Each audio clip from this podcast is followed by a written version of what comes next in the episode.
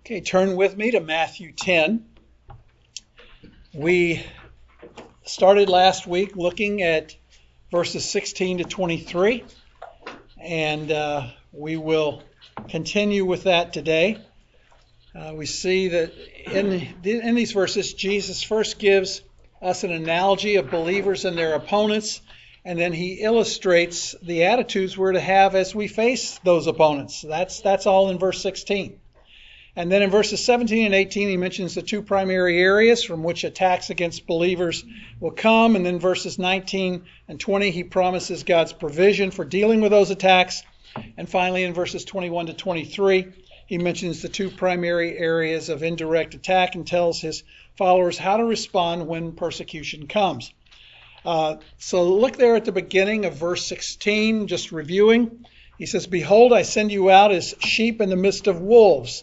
And as I pointed out last week, notice that he says, in the midst, not into the midst. We are already in the midst of the wolves. The godless world around us is already like a pack of wolves surrounding us, seeking to destroy us. Uh, the sometimes even the wolves aren't just outside around us; they're inside with us. Uh, in Acts 20, 29, Paul says, I know after my departure, savage wolves will come in among you, not sparing the flock. Uh, Matthew 7:15 speaks of false teachers being wolves in sheep's clothing. Uh, they disguise themselves as true shepherds. They're just wolves in shepherd's clothing. So Jesus' message here isn't the world's way to win adherents. Uh, the world talks about ease and comfort, riches, advancement, ambition, Jesus offers hardship and death. Uh, in fact, 2 Timothy 3:12 says, "Indeed, all who desire to live godly in Christ Jesus will be persecuted." Somewhere in the world, at all times, the church is being devoured by wolves. Uh, if we're definitive with our faith, there's always a price to pay. Uh, you cannot confront a God-hating world without a reaction.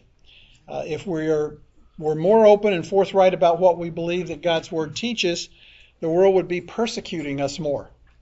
Uh, so the analogy Jesus uses is that of sheep surrounded by wolves, and then he goes on to explain the attitude that we're to have in that situation.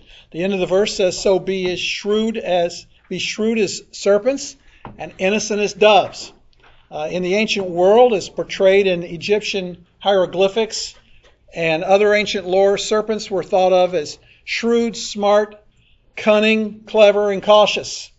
So Jesus says that in that sense, Christians are to emulate them. Uh, servants of the Lord are to be shrewd and clever in dealing with the unbelieving world around them. Uh, the basic idea is that of saying the right thing at the right time and place, of having a sense of propriety and appropriateness and of trying to determine the best means to achieve the higher goal. It's not wise to be needlessly accusatory or inflammatory. Uh, it's not wise or loving. Uh, in addition, Jesus says we're to be innocent as doves.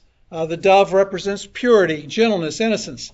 Being true to God's word and uncompromising in proclaiming the gospel does not require and should never include being abrasive, coarse, inconsiderate, belligerent, and blatant uh, towards people. Wisdom and innocence, cunning and gentleness are the handmaids of discretion. We're to be like Jesus. We're to love our enemies and do good to those who hate us.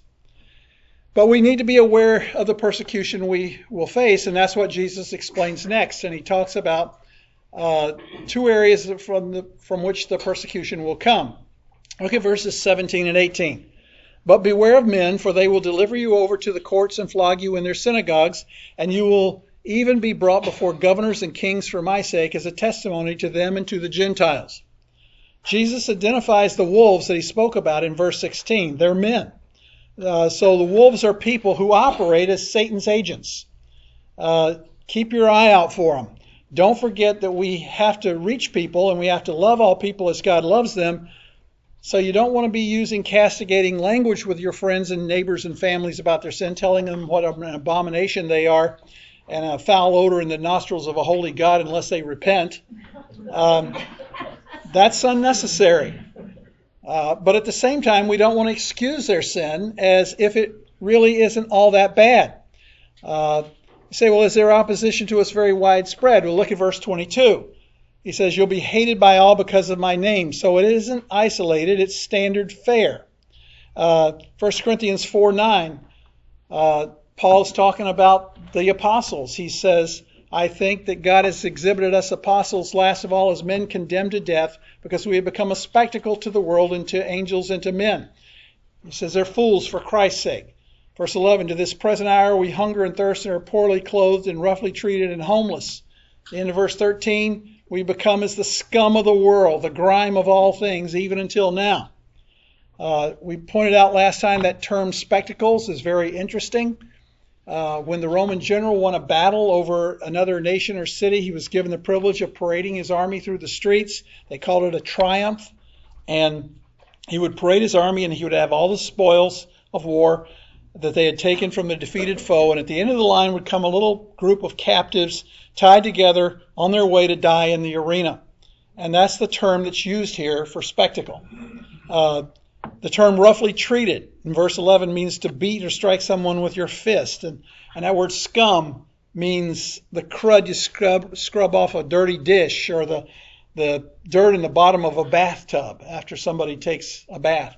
And in those days, when they only took a bath once in a great while, there would be a lot of scum in the bottom of the, the bath. Paul says that's the definition of an apostle. Uh, what is an apostle? He's a spectacle, condemned to death, a fool who's knocked around and beaten with people's fists, who's considered nothing more than filthy scum. Now, going back to our text in Matthew 10, here, you, you have to understand that Jesus' purpose in warning about persecution is not to frighten the apostles and make them suspicious of every human being who was not a believer. Their very mission was to convert the unsaved and to win them to God's kingdom. Uh, but they needed to be warned not to expect the world to receive the gospel and its messengers with open arms. Uh, Satan's world system, of whom every unbeliever is a part, is diametrically opposed to Christ and his people and his kingdom. Uh, Satan will enlist the support of every unbeliever in his fight against God. So Jesus' purpose in this text was to caution the apostles and all of his people not to be surprised when they're ostracized and criticized and even imprisoned and put to death for his sake. So, this is another reason why when Jesus said that those who find the narrow gate are few, he knew that many would think they had found the way to heaven, but when persecution comes, they'll bail out, indicating that they were never truly saved in the first place. You know, persecution has a very purifying effect on the church. And Jesus wanted his apostles to know from the very beginning what they were up against so that when the world turned against them, they would stand firm and not be surprised by it. And we must do the same. So let's begin looking at the first way that Jesus says this persecution will come. And this is where we stopped last time persecution by religion. Look at the second part of verse 17.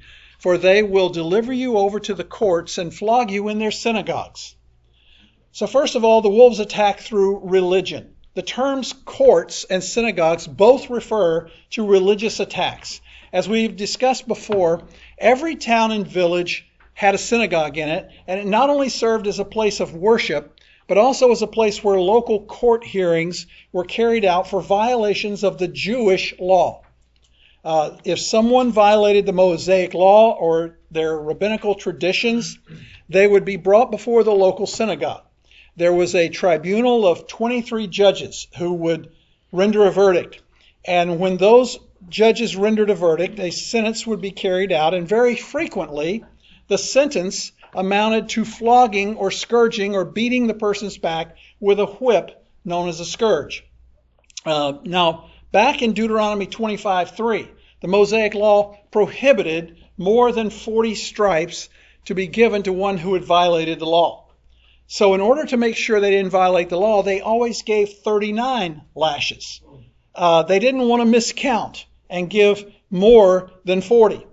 Now, understand that this was, you got to understand this, this was the Jewish administration of justice, not the Roman one. The Romans had no limit on the number of lashes they gave when they flogged a man. And they had pieces of metal and sharp bone tied to the ends of the thongs of the scourge so that it ripped the skin. Uh, the Jewish scourge was a leather scourge with four thongs, which with smaller thongs plaited through them, but it did not have any metal or bone attached to it. Uh, the offender would be whipped, and as it took place, one judge would call out the sentence, another would announce the punishment, one more, one or more of them would do the scourging, and some others would count the lashes. And we know from the writings of uh, Maimonides, a prominent Jewish scholar, that while the punishment was being administered, another judge would read the appropriate scripture passage, uh, or the rest of the group might even sing psalms. Uh, so that was a part of the function of the synagogue to discipline. If you think t- church discipline is tough these days, you don't have a clue what it was like back then. Uh, they would actually flog the people in front of the whole congregation. Uh, it wasn't pleasant. It was very painful. and would leave the skin welted and bleeding. So Jesus says, You guys can expect that's going to happen to you. Uh, they'll deliver you over to the courts. And as I said, the courts there is referring to these local courts and the synagogues that came under the supreme court of the Sanhedrin in Jerusalem. And you can expect that they will flog you in their synagogues. And that actually did happen. Uh, we know, for example, in Acts 6, chapter 6 and 7, that Stephen was prosecuted before the Sanhedrin uh, and then stoned to death for his supposed blasphemy. In Acts 22:19, Paul told the Jews that before meeting Jesus on the Damascus road, he engaged in such persecution of believers. He said, "In one synagogue after another, I used to imprison and beat those who believed in you." Uh, and we know from 2 Corinthians 11:24 that he himself was flogged five times in accordance with the Jewish requirements. Uh, he writes, Five times I received from the Jews 40 lashes less one. There's that 39 stripes rule again. Okay? So what Jesus said would happen actually did happen in the early church. One Bible scholar writes, It has often been true that the man with a message from God has to undergo the hatred and enmity of a fossilized orthodoxy. I thought that was a good way of putting it a fossilized orthodoxy. Uh, the fact of the matter is, Jesus himself was accused, tried, and convicted by religious men who wanted to get rid of him. Uh, they were the chief priests, scribes, Pharisees, and elders. The religionists were the ones who wanted Jesus dead. And so the Jews pers- persecuted the Christians up until 70 AD. Uh, after the destruction in Jerusalem uh, and the temple and the priesthood and the sacrifices in 70 AD, we have no record of Jewish persecution of Christians right up until the present day. Uh, now, it's true that there have been times when a Jewish person has come to Christ and they've been rejected by their family and synagogue. Um, and although the hostility remains towards Jews who come to Christ and are thus considered heretics, there has been no wholesale persecution of Christianity by Judaism since 70 AD. But let me add that today there may be coming the persecution of Christians in the Holy Land itself. Uh, the Orthodox Jews in Israel hold incredible political power, and they continuously pressure the Knesset, which is the Jewish legislature, to pass laws to restrict Christians and to stop the spread of Christianity in Israel. Uh, so it could come to the point where the government of Israel would persecute Christianity. Um, in Revelation 11, we're told that hostility against Christ will cause such persecution to resume during the last days. Uh, in the first half of the tribulation, the beast from the abyss, the Antichrist, who at that point in time will, in the first half of the tribulation, he will be allied with Israel. And it says he will make war with the two witnesses that God sends to Israel to prophesy for 1,260 days. That's three and a half years if you haven't figured it out. Uh, they, they seem to possibly be Moses and Elijah, although we can't be dogmatic about that. And it says that he will overcome them and kill them, And it's likely that many of the unbelieving Jews at that point in time will be party to the martyrdom of those two men and will participate in the worldwide rejoicing that's going to take place after their death. So Jesus says in Matthew 10 that you can expect persecution from Jewish sources. But also, in case you think I'm anti Semitic, it isn't just the Jews who will persecute believers. Uh, they're just representative of religious persecution. They were the immediate threat to the apostles and believers at that time. There would follow many other religious councils and courts that would and continue to persecute Christians. You see that throughout history. For example, in the time of the apostle Paul, the Romans persecuted the Christians because of their religion. Romans had many pagan idols and gods, and in the city of Ephesus, they had the temple of Diana. And when the gospel was preached there, we read in Acts 19 that so many people became believers that the silversmiths stirred up the unbelievers against them because they're afraid they're going to go out of the idol making business. Uh, and the Romans were committed to emperor worship. So Christianity posed a tremendous threat to the worship of the emperor. Uh, Pliny, the governor of Bithynia, wrote that he was taking steps to check the rapid growth of Christianity because the pagan temples were doing such low business. Um, no one was buying sacrificial animals, no one was buying idols, so they felt that they had to stamp out Christianity because it was affecting the economy of their false religion. Uh, Nero burned Rome and then blamed the Christians and uh, started the persecution of them. He was the emperor when Paul was martyred. Uh, and you all know how the Christians were fed to the lions in the Colosseum in Rome because they refused to worship the emperor. Uh, that persecution continued for over 300 years under the reign of 10 different Caesars. Uh, just being a Christian was enough to get you martyred. You didn't have to have committed a crime other than being a Christian.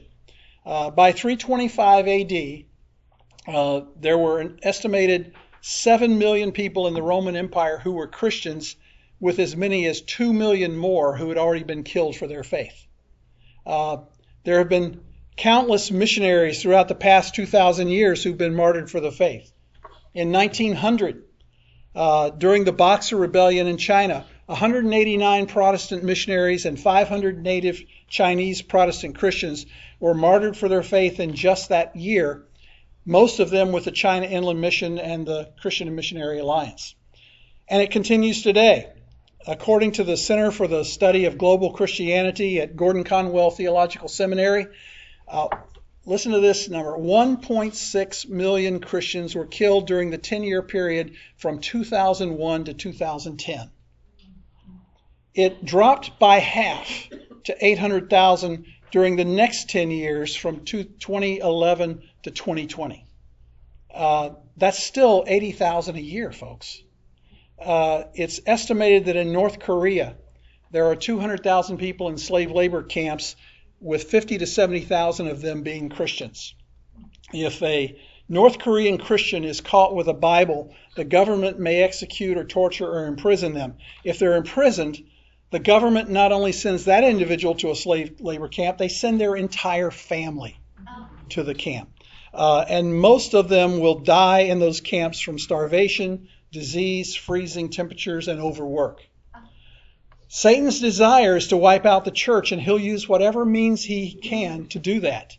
Uh, even within Christianity, there will be false professors who will try to destroy the church and the people within it. As we read before, Paul says savage wolves are going to come in among you, not sparing the flock. Things have been done even in the name of Christianity against true Christians, such as the Spanish Inquisition, uh, Henry VIII had William Tyndale, who translated the Bible into English so that common man could read it, strangled to death while tied at the stake, and then his dead body was burned. Uh, during the five-year reign of Queen Mary, uh, Queen Mary I, also known as Bloody Mary, uh, she had over 300 Christians burned at the stake because they were not Roman Catholics. Uh, great men like Hugh Latimer, Nicholas Ridley, Thomas Cranmer uh, religion is a persecutor, and it will be that way all the way to the end. Look at, turn over to Revelation 17 for a moment. Revelation 17. When all is summed up In the ultimate and final persecution during the tribulation, the true saints will be being massacred all over the place. In this chapter, John sees a vision of a woman who represents the final form of world religion. And in verse 5, there's an interesting designation for this final form of world religion, and it calls it Babylon the Great, the mother of harlots and of the abominations of the earth. And as John sees in his vision this fullness of false religion, look what he says in verse 6. Then I saw the woman drunk with the blood of the saints and with the blood of the witnesses of Jesus. So, what he's saying is that right to the very end, false religious systems have made themselves drunk on the blood of the saints. And that has been true. It is still true. It will ultimately be true as they slaughter and massacre the believers even during the time of the tribulation. So we shouldn't be surprised then when in Matthew 7:15 Jesus said that there would be wolves dressed as shepherds and they would be ravenous wolves coming in the name of religion.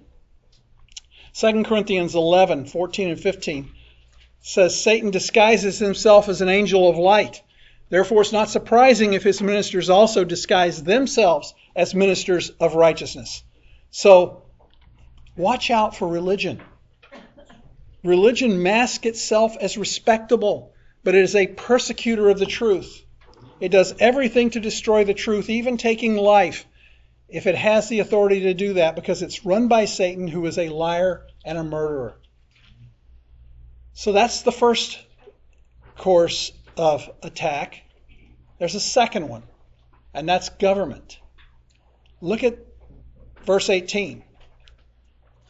You will even be brought before governors and kings for my sake as a testimony to them and to the Gentiles. Jesus warned the disciples that persecution would also come from the government. He said, You'll be brought before governors and kings. Governors were Roman procurators, uh, such as Pilate, Felix, and Festus but the term referred to any government official below the king. Uh, kings were the heads of state, and they're represented in the New Testament by men such as Agrippa I, Agrippa II, Herod Antipas, and the Caesars. Uh, why would they be brought before those government officials? Jesus says, Why? For my sake, as a testimony to them and to the Gentiles. Let me get that last phrase uh, to, as a testimony to them and to the Gentiles out of the way first, because frankly, it's a bit difficult to interpret. Some commentators think that this means that believers will be persecuted as they stand as a living rebuke against them, a living testimony against them for the injustices that they are committing. In a sense, their persecution of believers becomes a testimony to them that what they're doing is wrong and it stands against them when they stand before God at the final judgment. Others think that it means that you will be brought before them, and in the process, you will give your testimony about Christ as Paul did before the Sanhedrin and before Felix and Agrippa. Now, I lean towards the second view because of what Jesus says in the verses that follow. Uh, but I think both interpretations are compatible with one another. And so I think they're both legitimate. Now, why in the world is the world going to persecute Christians? Jesus says, why? For my sake. For my sake. The world hates Christians because it hates Christ. Every person who identifies himself with Jesus Christ and is genuinely saved becomes a potential target of Satan and his evil forces, including evil men that the target is Jesus and not Christians themselves is seen in the fact that the more Christ is manifest in us, the more we will be attacked. Uh, conversely, when we don't manifest Christ, we don't insult the world's wrath. Uh, the Christian who mimics the world or who simply keeps his faith to himself is in little danger from the world uh, because he manifests very little of his Lord's nature. The, you know, the world only uh, attacks us when it sees Christ in us. Uh, Jesus affirmed this over in John 15, 18 to 21. Let me read this to you. John 15, 18 to 21. If the world hates you, know that it hated me before it hated you. If you were of the world, the world would love its own. But because you're not of the world, but I chose you out of the world, because of this the world hates you. Remember the word that I said to you, a slave is not greater than his master. If they persecuted me, they will also persecute you. If you kept my word, they will keep yours also. But all these things they will do to you for my name's sake, because they do not know the one who sent me. And that's exactly what the Romans did. They were scared to death of a massive slave rebellion. A lot of people don't realize Rome had suffered through three slave rebellions between 135 BC and 71 BC, with the last one led by Spartacus. Remember the movie? It lasted for two years. That rebellion involved 120,000 escaped slaves and gladiators. In the end, Rome succeeded in putting it down, but they lost 20,000 soldiers in the process. Uh, so Rome was very concerned about that ki- any kind of rebellion towards Caesar and the Roman Empire. They had 60 million slaves in the Roman Empire. And they ta- taught that slaves and free people could never marry because a slave wasn't considered a person. And so uh, such a marriage was utterly and totally illegal in the Roman system. But when these people became Christians, they were immediately confronted with the truth that in Christ there's neither bond nor free. So the Romans saw Christianity as an eminently dangerous problem because it gave slaves equality with everyone else. And so they believed that there could end up they could end up with another slave rebellion. And so Rome was threatened by Christianity, and so they began to make up charges against the Christians. One such charge was that they accused them of cannibalism. They misinterpreted the eating of the flesh and the blood of Christ in the communion. They accuse them of immorality in their love feast. They accuse them of a, of a revolution because their eschatology taught that the earth would be destroyed by fire. And of course, they even blamed them, the Romans blamed them for burning Rome. They accused them of disloyalty to the emperor because they wouldn't bow down to him. They accused them of breaking up marriages and destroying the family. Anything they could do, they moved against them because they were so panicked by the liberation of slaves to an equality that it might destroy their empire. And so the Roman Empire did persecute Christians. Most of these disciples who heard Jesus say this died at the hands of some government, either the Roman government or the government of some foreign nation where they went as missionaries. And throughout history, governments have attacked the church. After the overthrow of the Russian Tsar by the communists, there was a massive purge of Christians in Russia. The same thing happened in China. And that's what happened in many places throughout history in our world. Governments have moved against the people, and they will continue to do that. And finally, in the end, during the tribulation, the one world government of the Antichrist will do exactly that. And in Romans 13, uh, 7, uh, I mean, Revelation 13, 7, you find the Antichrist coming to his full power, and it says, And it was also given to him to make war with the saints and overcome them, and authority over every tribe and people and tongue and nation was given to him. And verse 15 says that as many as do not worship him will be killed. So government repression and persecution of Christians will take place right up until the second coming of Jesus Christ. Throughout the history of the church, there's always been the same reaction to, to the truth. Because you see, even though government as an entity is ordained by God for the preservation of the social structure, the government is a representation of Satan's work because he's the one animating the actual function. God keeps government together and enough restraining government to preserve human society, but it also manifests the control of Satan. So there's this very interesting tension that government is ordained by God yet manipulated by Satan himself. That's why Daniel and Isaiah and Ezekiel saw that behind the governments of the various nations, there were demonic forces influencing and controlling the leadership of those nations. And it's the same today. Governments will persecute Christianity because Satan is the prince of this world. When I was a young man, I heard people say, Well, I'm certainly glad I live in America. That sort of persecution is never going to happen here. Just wait. If we live long enough, we'll see the time when our government will deny us many of the freedoms we've had even as we see those restrictions encroaching on us now. As I said earlier, it will start through the denial of tax exemptions for churches and Christian organizations that refuse to hire homosexuals or admit them to their schools, for Christian colleges and universities.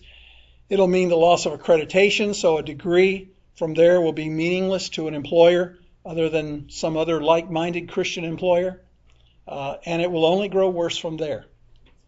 But when believers are suffering persecution from either religious groups or from the government, Jesus says that there's a provision for them to help them in that situation. It's found in verses 19 and 20. It says, But when they deliver you over, do not worry about how or what you are to say, for it will be given to you in that hour what you are to say. For it is not you who speak, but the Spirit of your Father who speaks in you.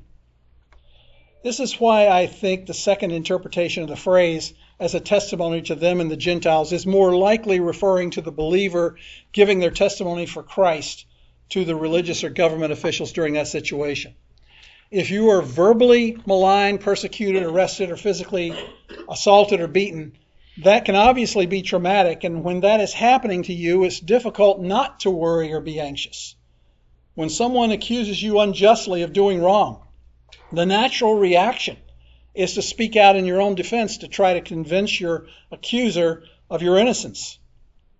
But Jesus says to us here, don't worry. In fact, Paul later expands on this, telling us in Philippians 4 6, be anxious for what? Nothing. Nothing. But in everything, by prayer and petition with thanksgiving, let your requests be made known to God. But what Jesus promises here that Paul didn't mention is that when we're brought before a religious or civil court, God's Holy Spirit will give to us at that time what we are to say.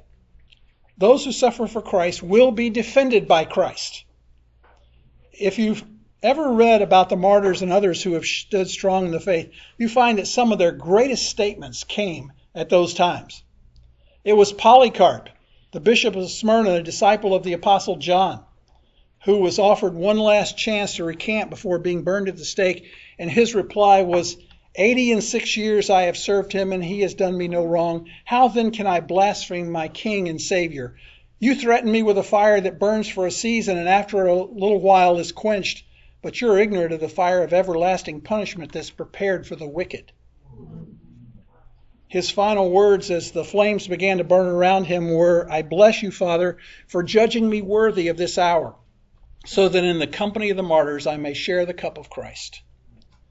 It was Martin Luther, when standing on trial before the imperial diet of Worms in 1521, he said, Unless I am convinced by Scripture and plain reason, I do not accept the authority of the popes and councils, for they have contradicted each other. My conscience is captive to the Word of God. I cannot and I will not recant anything, for to go against conscience is neither right nor safe. God help me. Amen. If you want to read more about such statements, read Foxe's Book of Martyrs. It is a history of Christian martyrs. It was first published in 1563. It can be rather disturbing to read the many horrible ways that they devised to execute believers for their faith, but it's also encouraging to know that those people were given power and endurance and committed hearts of faith from the Holy Spirit to endure such terrible things. And the Lord obviously gave them the clarity of mind and the presence of thought to pull those together those things when they knew and to speak in their final moments. If you're like me, I've often wondered whether or not I have the courage and the boldness uh, that they had to go through such trials. I mean, if you've read Foxe's book, you'll be astounded at the bravery and courage of those who were facing immediate death in the worst ways that the human mind could conceive. But the promise of Jesus is that in those moments, the Spirit of God will bring to your heart, to your mind, the things you know to be true.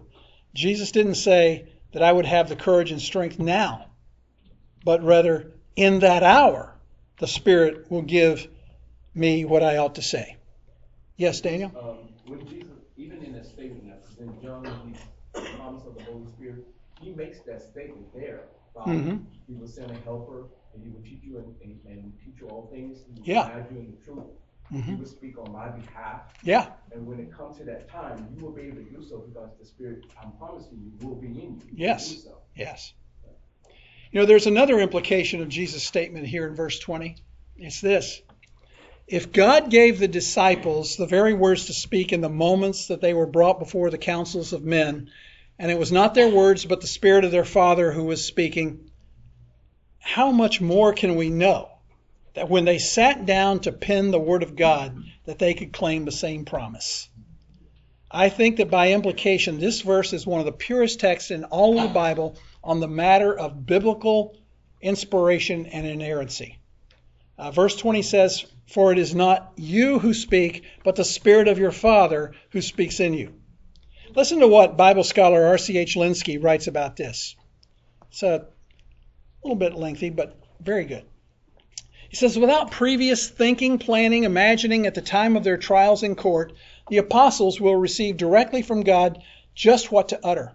It will come into their minds just as it is needed, and thus they will utter it aloud. The apostles indeed made utterance, and yet they do not, for their act is due to the Holy Spirit, so that most properly He is the one who does this uttering. Everything that is mechanical, magical, unpsychological is shut out. The apostles will not be like the demoniacs, their organs of speech and their very wills being violated by a demon. Absolutely the contrary. Mind, heart will operate freely, consciously, in joyful, trustful dependence on the Spirit's giving, who enables them to find just what to say and how to say it down to the last word with no mistake or even a wrong word due to faulty memory or disturbed emotions occurring. This, of course, is inspiration, verbal inspiration, that which none other exists. It is here promised to the apostles for specific occasions, but that does not change what is promised. The argument is quite invincible that if God's Spirit inspired the apostle, apostles when they were subjected to court trials, he was able to inspire them to the same in the same manner at other times for interests that were far greater, namely the word for all ages and nations. End quote. Uh, in other words, it's promised that they'll be verbally inspired, and if they were to be verbally inspired by the Spirit of God to speak in their defense at council, when it came to the matter of writing Scripture, which is an issue with far wider ramifications, they'll have the same promise, and His Word, His Spirit will equally inspire them as they wrote the Word of God. Well, as Jesus continues, He tells the disciples that hatred and attacks against them will not only come from religious courts and secular governments, it's also going to come from two other sources their families and society in general. He begins with hatred by the family. Look at verse 21.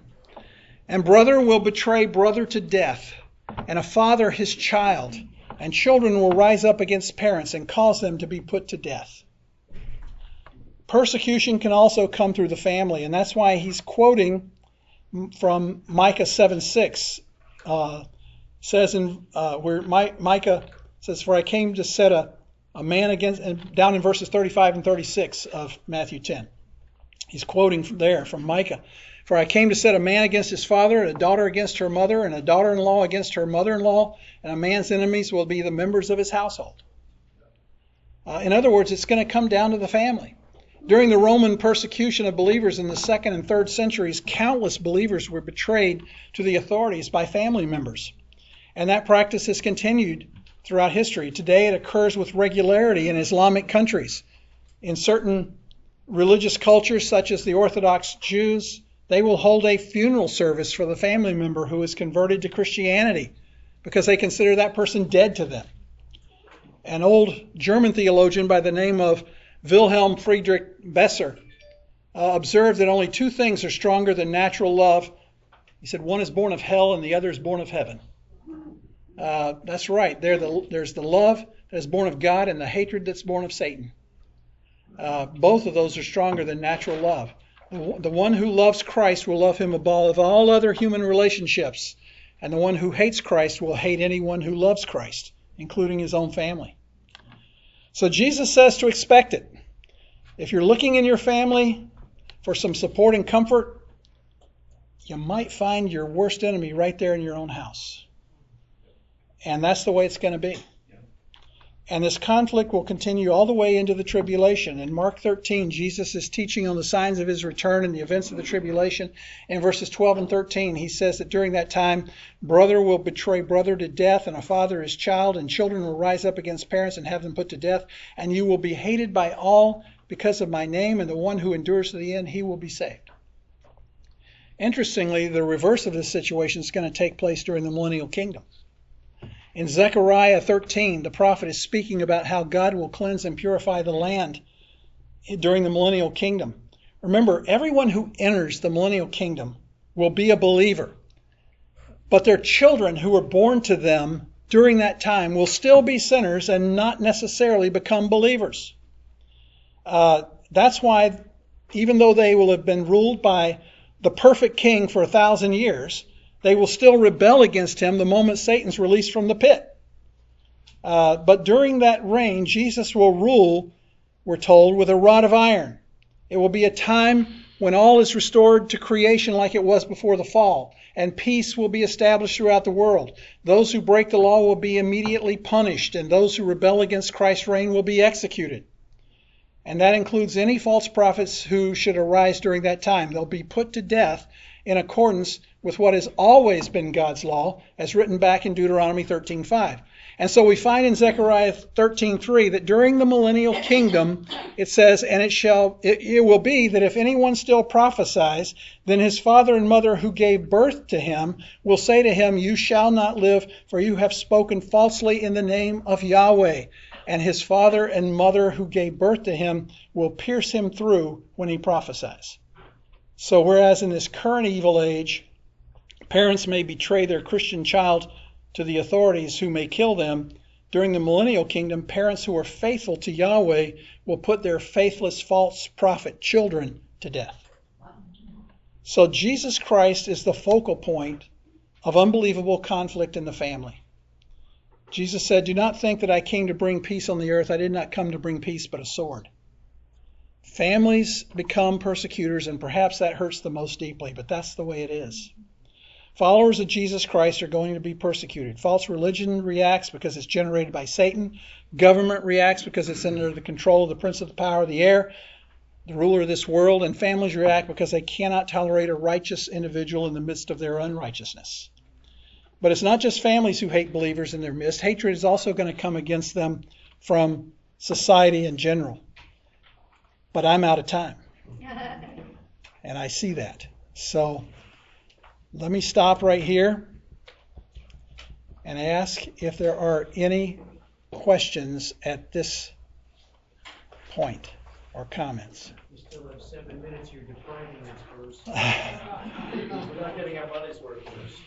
Not getting your money's worth for all that you the the wealth that you've given to me for that for this. Yes, Norm. I have a question about verse twenty-three, Okay. but we're not there yet, so I'm gonna ask it anyway. Is it, is it meant to be symbolic or literal, where Jesus is saying, you'll not finish going through the cities of Israel before the Son of Man comes? I have a lengthy answer for that. I cannot I will not answer that now. Okay. I have a lengthy answer. Stood out to you the whole. Yes, time. yes, yes. Next week. Yeah. I'll be here. Okay. Yes. Proverbs, when it says that a brother is born for adversity, is that, do you think that that's referring to? Not, not, not necessarily. It has such broad a- applications. Remember, proverbs are general statement, generalisms. Yes. Oh, Matter of fact, I was gonna quote Proverbs, um, that states, uh, actually we have it over a stove in our kitchen. And it states like this, it says, for he who finds me find, uh, find life and obtain favor from the Lord. But he who sins against me injureth himself. All those who hate me love death. And we try to explain it to our children that your hatred, if you have hatred for the Lord, this is you. This is not someone else out there. This is not your neighbor. God is talking to you. Your hatred for him is not a, you, you don't find hatred for God if you hate him in your heart. To God know our heart. God knows everybody. We all the time. We, if you don't come to him in a humble submission as a little child, as he said, then you're, you're showing pride toward God. So if you're showing pride toward, if you don't have to honor him, that you don't need him, Mm-hmm. then you really hate him. You know, you really do. You know, so we, we, can- we like, we tell our kids, we can't put apples on the tree anymore. If you're a bad apple, you're a bad apple. I'm sorry. But we can't say, oh, wow, look at this beautiful apple, yet go inside the core, God said that apple's rotten. Yeah. You know, so There's- We do that. And that same thing implies, you know, what she's just saying. Sometimes people think it's hard to say that unbelievers hate Christ. I think that sounds so. Well, they just haven't been faced, confronted with the truth of the word. Because when they are, they get rather upset about it. rather upset. So, yes, Richard? Uh, was burning at the stake ever practiced by the true church? And how was it finally abolished? It was Happened to know, I just, it was not practiced by the true church. Uh, it was practiced by Catholicism under Queen Mary, Bloody Mary, um, and it was uh, and vote as well. yeah, yeah, and so so uh, but it was I don't I think it was abolished by the rise of Protestantism, as far as I understand, right, Frank? Is it grew? I don't know if I could say it was even abolished, because it's still practiced in different areas. Yeah, yeah. Crucifixion is still practiced. Yeah. So I don't know if I would say it was even abolished. Yeah, you, Islamic countries today, they're crucifying Christians on a regular basis. Well, but that's not by the church. Yeah. Yes, Frank. In the midst of all of this, I just want to clarify something. Scripture is very clear that persecution, just like what happened this week, uh, up in Tennessee,